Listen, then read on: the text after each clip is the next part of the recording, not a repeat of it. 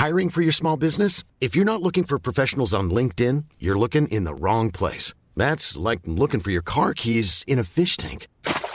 LinkedIn helps you hire professionals you can't find anywhere else, even those who aren't actively searching for a new job but might be open to the perfect role. In a given month, over 70% of LinkedIn users don't even visit other leading job sites. So start looking in the right place. With LinkedIn, you can hire professionals like a professional. Post your free job on linkedin.com slash people today.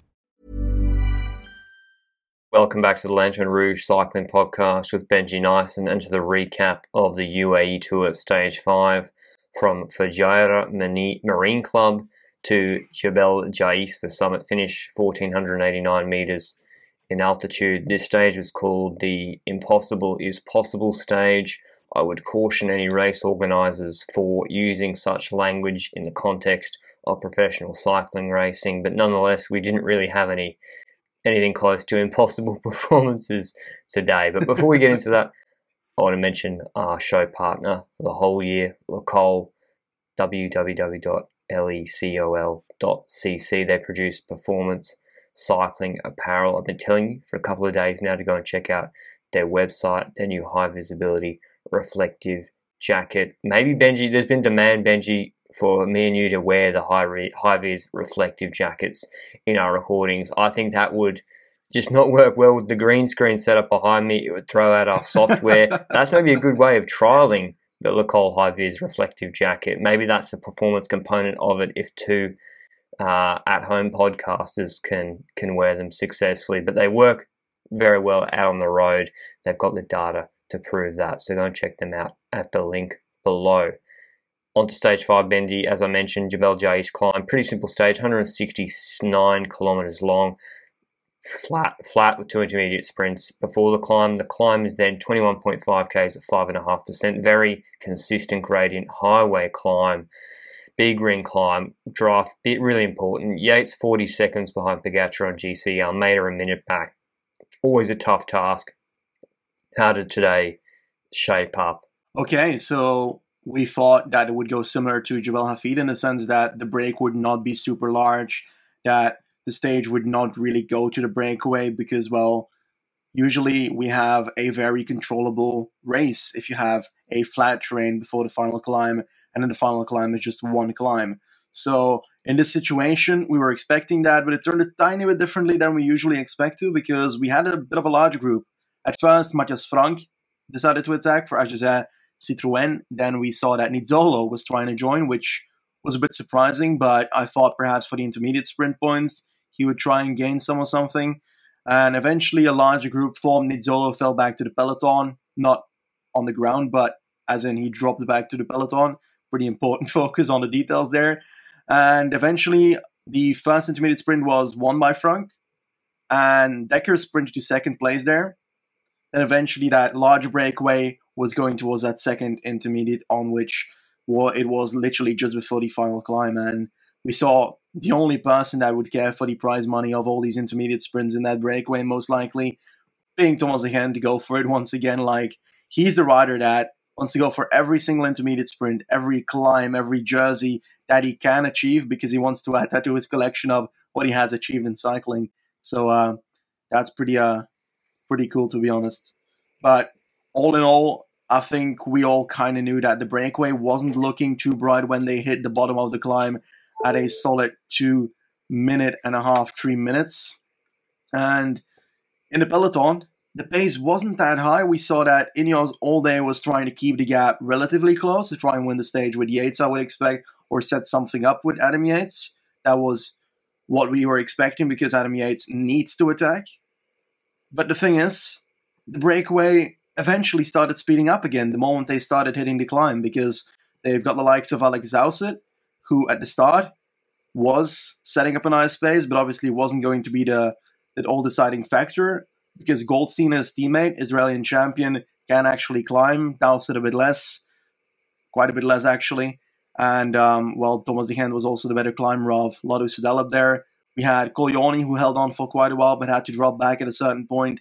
And we also saw Lutsenko in that breakaway. So those were the three strongest riders Goldstein, De Gendt, and Lutsenko. Those were the riders that were fighting for whatever was possible in that breakaway as the peloton was coming closer under the uh, guard of Ineos. The last thing we saw from that breakaway was the fact that Lutsenko actually dropped the other two and was hitting pretty highly. And for a rider that we were saying a few days ago that we, we weren't seeing anything from this season compared to the other seasons where his initial start of the season is always great.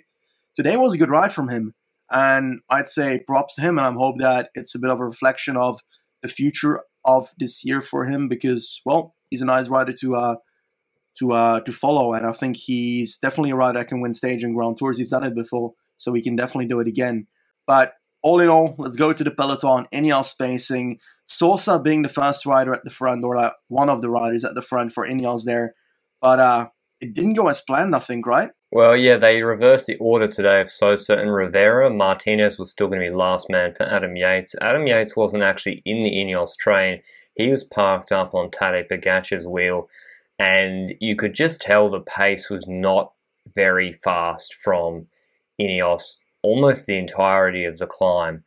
For starters, the group was massive for a lot of the climb.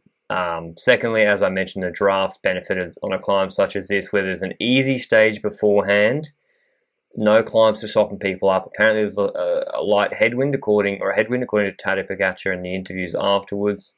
Um, and it's on a big highway, bigger incline. They're going 27, 30 k's an hour. Um, and Sosa was no good once again, he pulled like he, he his pull was not supposed to be for two minutes or ninety seconds, uh, and it was about that. And he got spat once again. It's just maybe it's a heat thing, Benji. I don't know because Provence was freezing, right? And Lutsenko was supposed to be a favourite for that Chalet Reynard stage. Did well there last year, and was terrible. We thought, oh, he's off form because he had COVID. He then Sosa wins that stage in a blistering pace. Come to UAE, reverse the temperatures, but still Lutsenko got lost like ten minutes on Jebel Hafeet, and I thought, oh, his form's not good, and it's just classic Alexei Lutsenko. Maybe maybe he got dropped on Hafeet, wasn't having a good day, and thought, well, better to lose ten minutes than two minutes because then I can go in the breakaway on Jebel Jais, and he, he rode really, really strong today, Lutsenko. It reminded me a lot, Benji, of Mont Aigoual stage five yes. of the Tour de France last year. Ineos soft pacing, pretend pace for uh, Bernal. And the question I want to ask you, Benji, is okay, so was the plan to actually drive a hard pace and shred the group and set up Yates? And the fact that Sosa couldn't pull and Rivera had to do a double pull at lower watts meant that couldn't happen? Or was the plan to ride defensively to maintain Yates second on GC, or to keep the group together and deliver Yates for a stage win with Martinez pulling in the last 1500 meters like Kuss would do for Roglic? Because, or yeah, because last year when they rode Aigoual soft pace, that was to protect Bernal, who wasn't having a good day what what was the plan for Ineos today? Because I I'm I'm feeling it seemed pretty purposeless to me. I couldn't gather what their plan was. Yeah, I think that throughout the stage it was clear that they were trying to keep the breakaway at a certain margin. They weren't trying to catch them immediately once they hit the climb, but they were trying to lower the gap to that breakaway by quite a bit. I don't think they expected to have the breakaway last as long as it did. Spoilers, it got caught. But um, the thing about it is, I don't necessarily think that they were thinking to try and launch an attack by Yates. I don't think this climb really allowed that to happen. We spoke about it multiple times. This is not the climb where you can attack with 7k to go and go alone. That is not how it's going to work on Jebel Jais, and we saw that today. I think that Sosa dropping back early, like genuinely, every morning at Ineos, I bet they throw dies in whatever it lands on is the form that Sosa has that day. It's so inconsistent, it's crazy. But in this situation, Sosa did not really do that much, and it wasn't even at a high pace at that point. Martinez being the last man, Rivera holding on for a very long time. But obviously, Rivera's not the best climber in that squad and does will not influence, for example, a Formolo. I don't think Rivera's going to make Formolo suffer, stuff like that. And when Martinez hit the front, the tempo went up, people started dropping. But the thing about it is, you can't. Oh well, but it wasn't Martinez hitting the front. Rivera. That's what I don't get, Benji. they weren't mm-hmm. catching Lutsenko. If they were just leaving, Martinez was staying there, second wheel, and they just left Rivera there indefinitely, it seemed. And the gap to Lutsenko, who was going quite well, was at a minute. It had stayed, it went from a minute 20 down to about a minute, and but then it just stayed there because Rivera was tired. Zwiehoff yeah. for Bora Hansgrohe was third wheel, and I was thinking, damn, if, if Bora want this stage win for Buchmann or Zwiehoff, I mean, I don't think Ineos are faking. They better try something soon. And then with 5Ks to go, or four and a half, Zwiehoff attacked. The mountain bike rider Bora just signed. Martinez then closed to him. Why do you think Martinez closed to Zwiehoff? Does it, was Martinez going for stage win? Was he trying to keep it together for Yates stage win? Because again, even that is a little bit confusing to me.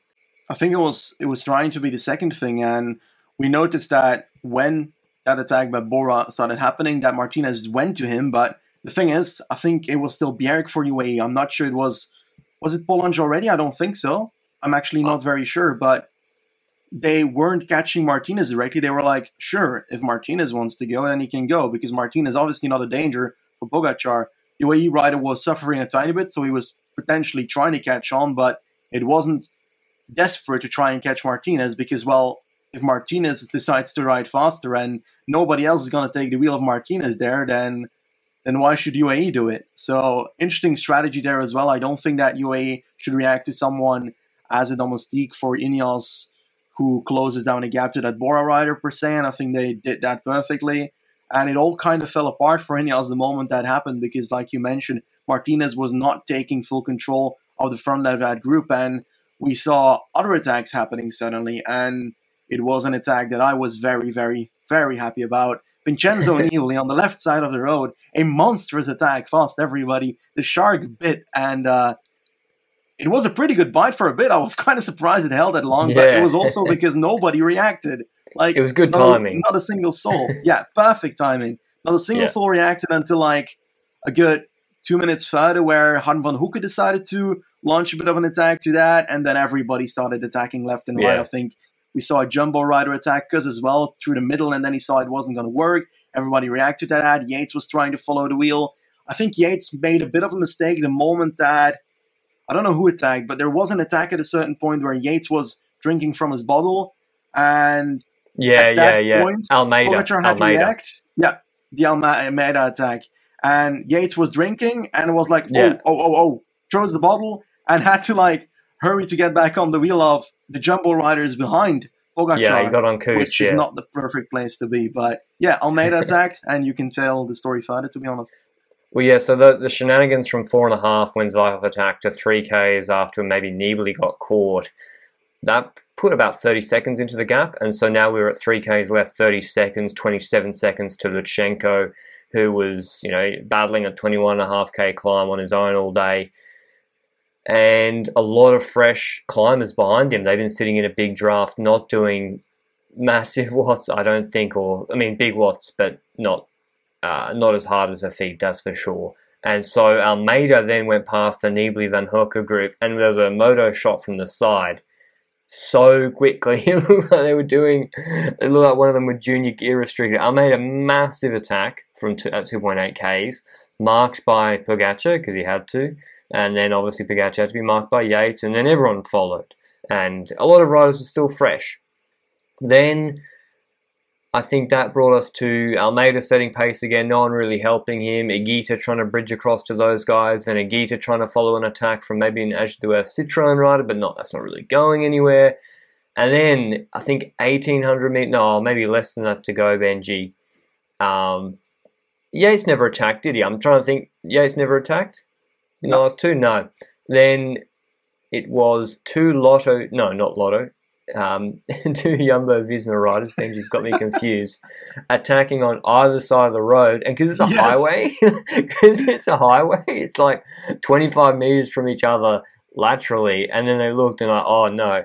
And it was Jonas Vingegaard. He attacked on the left hand side of the road as he's looking at it.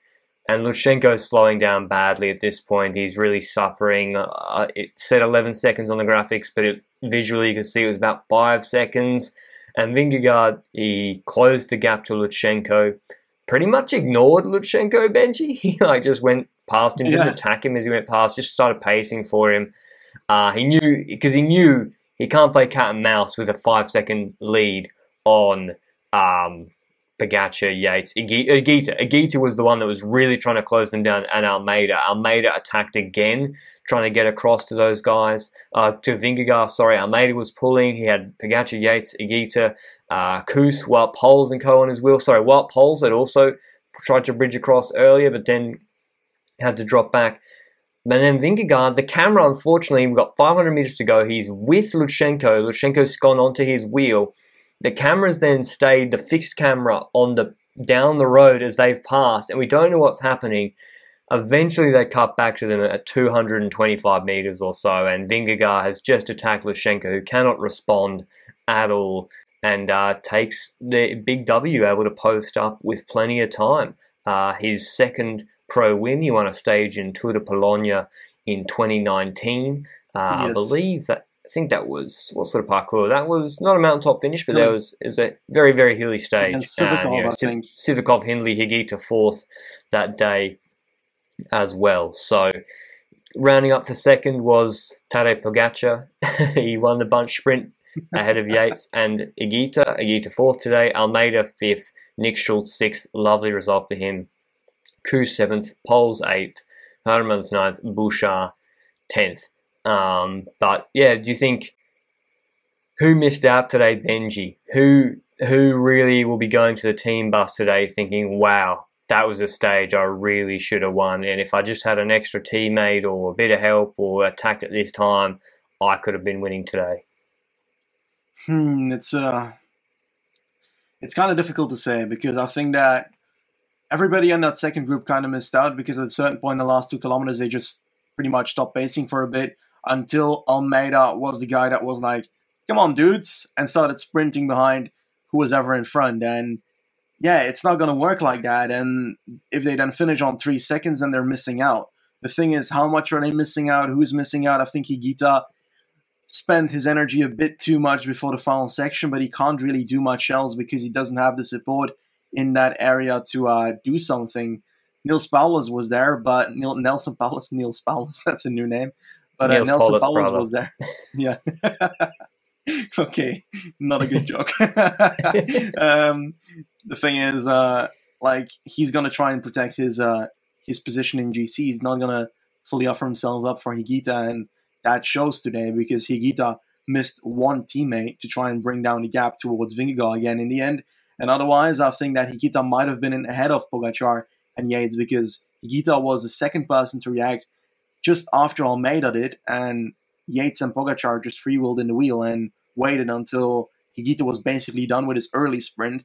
And yeah, basically Higuita had to do an Ackermann today. That's kind of what I'm trying to say but uh, at the end of the stage. And I think that that's what makes this not pay off. But I want to use my uh, editorial um, power to link us back to the uh, preview podcast we had of the UAE tour, where uh, I think one of us mentioned that Vingegaard could be uh, someone to kind of see happening on this stage. I thought, I thought you were going to say something like Vingegaard because Yeah, That no, no, would Vingegaard, quick. seriously. Yeah, yeah, Vingegaard's quality too, but maybe not this good if Pogacar and Co are there. But yep. That's Benji using his editorial power through me. I'm having to download that and put that in. But yeah, Benji called it. He said, he, if you didn't hear, he said he wrote down Vingegaard for this stage. Um, and I didn't think it was a crazy pick at all. And I've got to say, he's not like a random rider, Jonas Vingegaard. Like, he, if you watch the Vuelta last year, he came 14th on Angliru and he was maybe just, he was at least the second strongest domestique in the mountains for Roglic in the Vuelta last year. Very, very strong, very consistent at the Vuelta. He's now got two World Tour level stage wins, and uh, if you can't pick him out with a K to look at his face on the live feed, then you got some work to do. He looks like Macaulay Culkin if he'd pursued a path of athletic prowess instead of uh, some other lifestyle choices. So a pretty easy rider to pick out, and he looks nothing like Chris Harper, who you know has got a bit of a hunchback and a bit of five o'clock shadow. So yeah, shame that they didn't call out Vingegaard properly on the English broadcast, but um, the Danish broadcast was certainly G'd up, I'm told, um, by the Danish fans of the podcast. And yeah, what do you think about Vingegaard for the uh, for Jumbo Visma? I think he should go to the Tour, Benji. I think he earned he's earned that through his Vuelta performance last year. I think one of the races that I like to see him do is uh, Tirreno. And the annoying part is that Wout van Aert is leader there, so it's difficult to send Vingegaard to that race. Not well, anymore, apparently. It, no, not anymore. Well, his trainer said he's he's overweight, so he's not really. It's not realistic to go for GC at Tirreno, but maybe he's talking nonsense. Yeah, but talking about like this whole situation, you've got plenty of riders that bring up the issue of uh, all the the stuff about weight and so forth, and then it feels like a bit stupid from a trainer to call it out in public in the fucking newspaper. Like, what? Yeah. I find that so stupid. And that's just not us picking. A couple of riders messaged me and said if my trainer said that, I'd be throwing I'd be throwing hands with them. Um, so yeah, I thought that was super weird, especially in light of the Dumoulin news not two weeks before that that they're giving article, you know, quotes in the press like that. Very very strange. Uh, but I think Vingegaard should go to the tour, um, and certainly one week race Tour de Swiss Benji, maybe. Uh, see how he goes there. Um, but yeah, he's, he's a really, really solid rider. He's only, I think, 24 years old. I think Tadej Pogacar in the quotes you read about today's stage, just rounding off today's stage, I think, yeah, Higuita are maybe the big losers. I think if they'd have someone like Kuss or to set pace for them, I think they'd certainly be probably much closer to the stage win. Pogacar, if he said he didn't care about the stage win, so I was wrong in yesterday's pod uh, when I was like, it's all about Pogacar. But he said in the quotes afterwards, just protecting GC today. Didn't care about stage win. He still beat Yates and Higuita in the, in the kick to the line. So I think if it had come down to a kick, he, he might have won as well. Um, just crazy all around rider. In terms of GC, no changes at all really, except for Caruso moving up to seventh. Damiano, he loves it. Um, but GC's pretty much wrapped up unless there's some crosswind madness in the next few stages. Next next stage, sort of prefacing that is from uh, Dubai to Palm Jumeirah, 165 k's, two intermediate sprints. It's on the cycle track. I think Al Qudra cycle track. A lot of this, a fair bit of this stage, and um, it's going to be another sprint. And I think, yeah, Bennett, Ewan, as well, favourites again, and. Uh, Ackermann, he's got he's got to launch with less than 200 meters to go, and maybe he could win as well. Um, he's definitely got the power. But Benji, I want to ask you a question. A, going back to our comments in the preview of the UAE Tour about the climbs being the wrong way around, do you actually think it would have made a difference to the race if this climb had been first and Hafeet second? Because I got to say, if Lutsenko nearly won, and it was probably one of the most boring climbs I'd ever watched raced up until the last three or four kilometers when Bora got sick of it. Do you think it would there would have been more action if it had been first, or it would have been the same and everyone would have waited for Hafeet? But it's not necessarily the action that's the issue for me. It's the it's a problem that we now had a UAE tour where we knew basically at the end of the third stage already that the GC was decided, and otherwise that would have been after stage five, which is a difference. The same like having a Tour de France where you choose to have the last week all flat stages, and then uh, you decide to make the most exciting stuff in the first week. Then you know the last week who won the fucking tour. So yeah, that's that's my problem with it. Uh, I find that the issue at hand that it reduces the intensity of the GC towards the end of the uh, of the race, and perhaps it also kind of changed how the race was ridden. I don't think it would have perhaps made Jebel Hafeet more interesting. Hmm. I think it might have had UAE ride a bit less defensively on Jebel Jais though, if it was the other way around. I, I think if it's the other way around, I think Pogacar maybe a little bit more aggressive, and that would have caused a little bit more carnage uh, with using Majka and Co. But I think the real problem was, and this is not the fault of the UAE Tour organisers, they can't control this. The real problem was Sosa and the Ineos train. Ineos to do damage today. I mean, A was a headwind, that's out of everyone's control. and that's going to nullify setting you know setting really hard pace and putting people in difficulty because draft's more important. But Ineos would have needed Dennis, Porte, Martinez on form. Like they would have needed all the big guns um, because this is not actually a climb for Sosa to set pace. Dennis is the perfect rider, as we saw on Stelvio, for a stage or a climb like this to really shred it. For a, like, and you need. It's not about doing a hard ninety second pull either. You, you need riders because it's a forty five minute climb to do like 10, 12 minutes super hard. Um, and especially with the headwind, they got to be doing such big watts to actually put other riders into difficulty. And the group was the group was very very big until attacks came. Um, but still, but, um, heartbreak for Alexei Lutsenko. Oh, sorry, Benji. Sorry. No, heartbreak for Lutsenko. But the thing that I take away from the stage in total is the most important thing of the stage is that we now know that Vincenzo Nibali is going to win a stage in the Giro. He just has to. Like, did no, you see that attack? Come on. No, also, Joao descent stage. I feel it. his timing, his racecraft and timing, that'll never leave him. His timing is impeccable.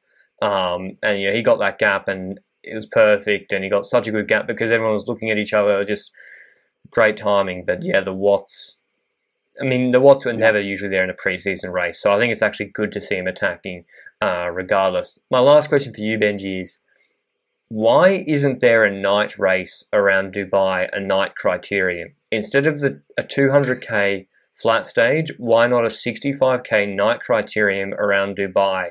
I think that would look sick.